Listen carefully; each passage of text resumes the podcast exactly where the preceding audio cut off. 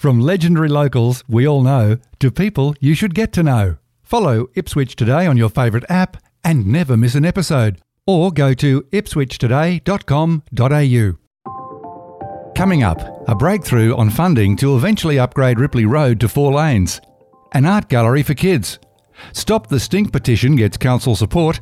And four new leases in Nicholas Street. Mayor Teresa Harding joins the show following the January meeting of Ipswich City Council. It's Monday, January 29, 2024, and I'm Alan Roebuck.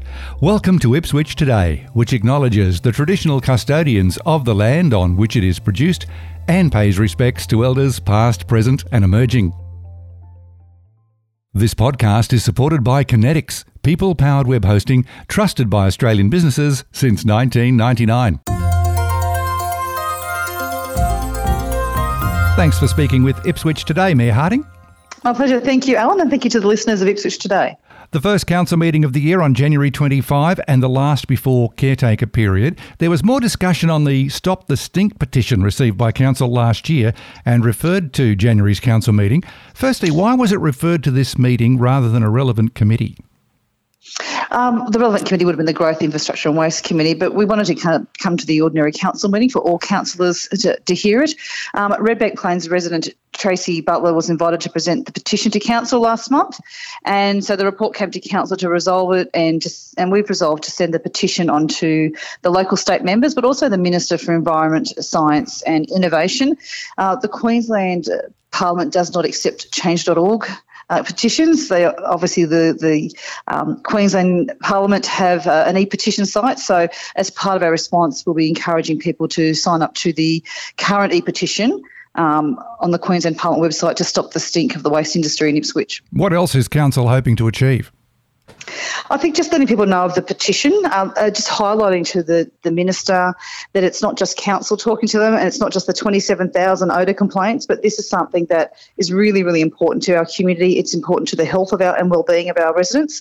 And we really want to make sure that um, we've been pushing quite firmly for f- several months now, it's a council position, to compel um, any composting uh, operators to invessel um, their organic matter because that's the, that's where the odour is. So um, we should be mo- making steps that if it's within five kilometres of a residential area, it needs to be in, uh, enclosed. Another item on the agenda this month more regulated parking coming to Springfield Central around the community centre. What is going to happen and when will it take effect? Yeah, this was money generated from from residents, and Councillor Jonic brought this forward um, in Springfield Central, just near the community centre and YMCA. There, um, there's currently no um, restrictions there. Anyone can park there. It's quite it's next to the school, so it's being used for all day parking there, which means um, some people who have mobility issues or accessibility issues, or prams and kids, and trying to get to baby clinics, have no parking nearby, and they're having to park further away. So um, we've introduced a, an interim local law, so it's in practice for six months, and we'll see how that goes, and we'll have it heavily signed. Uh, so there will be some parking uh, restrictions on there with timings. We'll see how that goes, and we'll get feedback from the community to see how that's working. So I take it that's one step before introducing physical parking meters. Yes, it would be. Yeah, that would be the next step if it did come along. Um, we've discussed it with the state. So, look, I don't like putting up more parking meters, and certainly don't like fining uh, residents. But um, this is one that has been has come from the community, and so we'll, we'll test it out for six months and see how we go. I'm yet to find a councillor or a mayor who does like parking meters and uh, finding the community. Teresa Harding. Yes, especially the, around schools. the EnviroPlan levy is always a work in progress, and it's one of the great things that's uh, been sustained through multiple councils. This council has agreed that Flinders Goolman Conservation Estate will be increased by about four percent. I think through a bit of a, a stroke of good luck. Uh, it's mm. a hmm. case of an adjoining property owner approaching council, so it has mm. to be a good thing. Yeah, we're quite we're quite fortunate that we've had uh, an adjoining um, neighbour uh, approach us, and we do have the money there. Um, and look, each time anyone pays their rates, whether it's directly as a rate pay or indirectly as a renter, um, there is a levy there for the Ipswich Enviro Plan. And over the last 23 years, more than um, $11.9 million has been invested purchasing nearly 6,000 hectares of land. So, look, I think there's a really great um, step forward. It's another 93 hectares of significant conservation land at Peak Crossing. So, it'll be a great way for you know, protecting our endangered flora and fauna. There was a big review of the waste and circular economy uh, Directive, which is a, a, fancy name for what you're going to do with rubbish. One of the recommendations uh, delegates to the Chief Executive Officer to establish a joint waste and circular economy transformation task force with the Queensland Government and key stakeholders. What will this mean for residents? This has been a key part of our Waste and Circular Economy Transformation Policy Directive, um, which we had to give because our planning scheme really didn't have the mechanisms that we wanted uh, and all the policies for when council officers were making decisions and, and to go forth. So it was a very big piece of strategy that we did and was adopted in council in December 2020.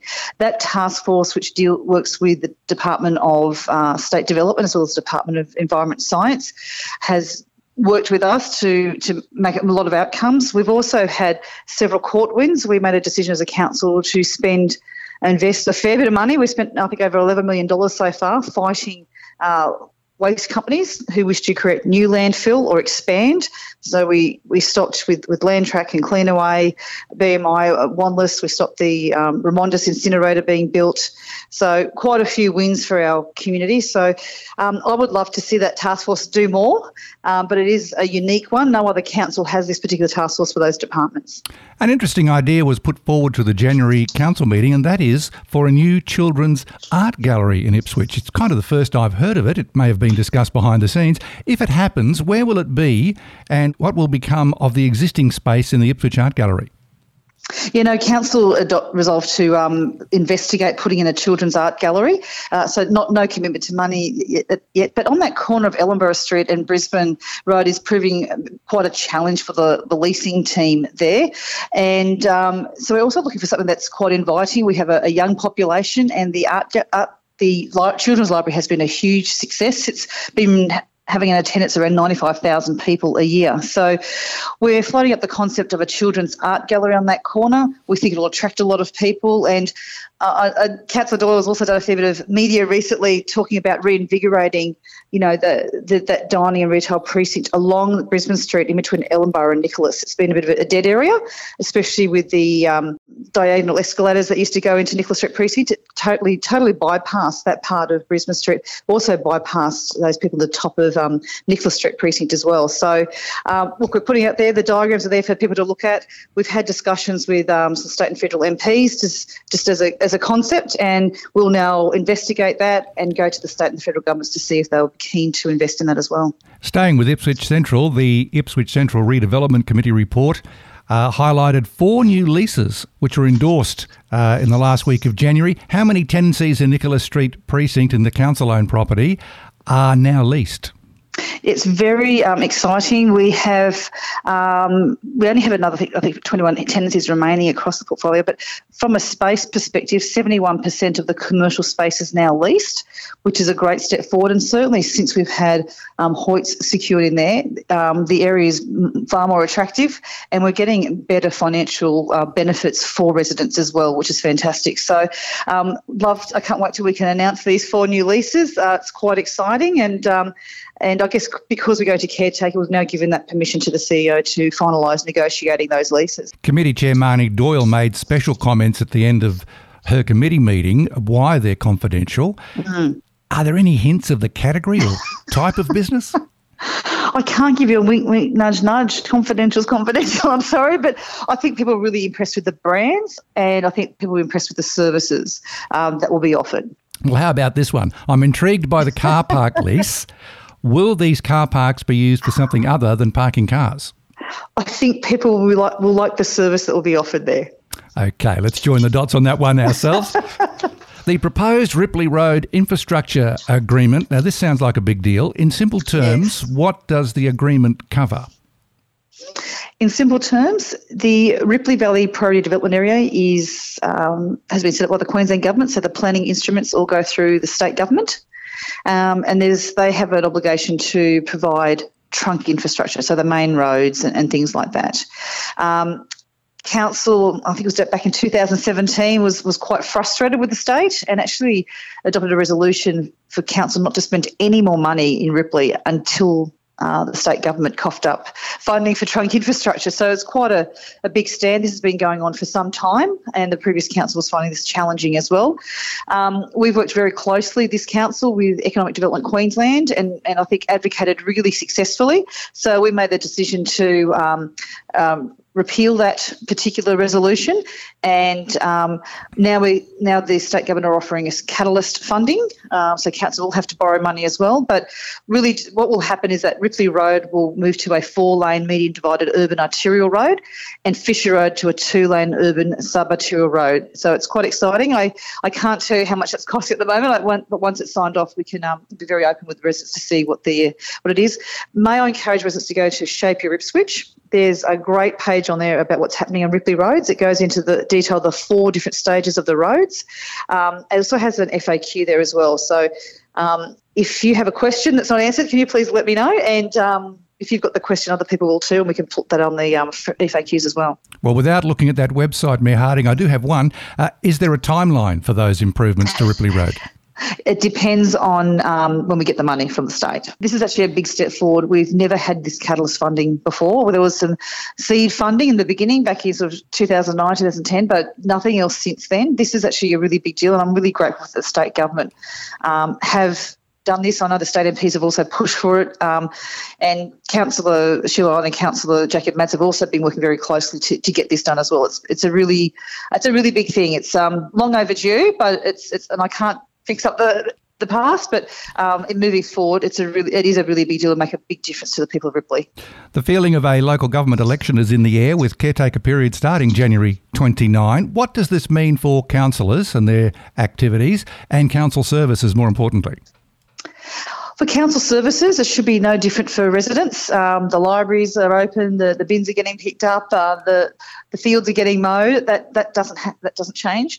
The restriction is on uh, councillors um, because we are campaigning. So it's making sure that we don't use council resources, ratepayers' funds, um, to support us while we campaign, which is not seen as a council activity. It's, a, it's considered a private activity, but under under the law.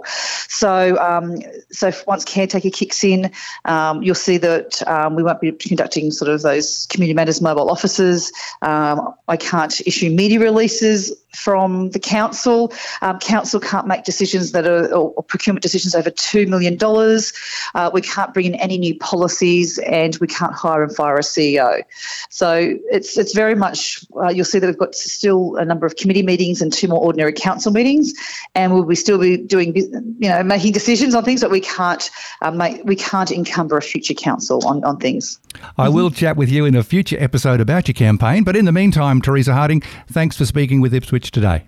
Thank you very much, Alan. I look forward to chatting with you. Um, uh, being the mayor is a very uh, full-on job, and I've been very focused on delivering for, for the people of Ipswich. And during the election period, I'll certainly have a, a bit more to say on, on what I'd like to see going into the future. We'll talk to you then. Thank you. That's it for this episode. Just a reminder to look for handy links in the show notes. Ipswich Today is supported by Conetix, people powered web hosting trusted by Australian businesses since 1999. This podcast is listener supported. Please make a once only gift or regular donation to help keep it online. Just go to ipswichtoday.com.au.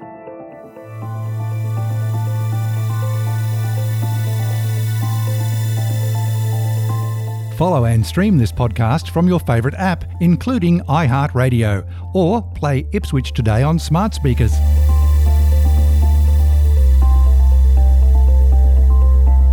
Music is supplied by Purple Planet Music. This is Alan Roebuck. Thank you for listening.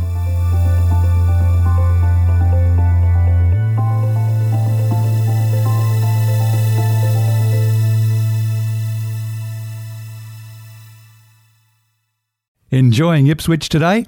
Please share the love on your socials.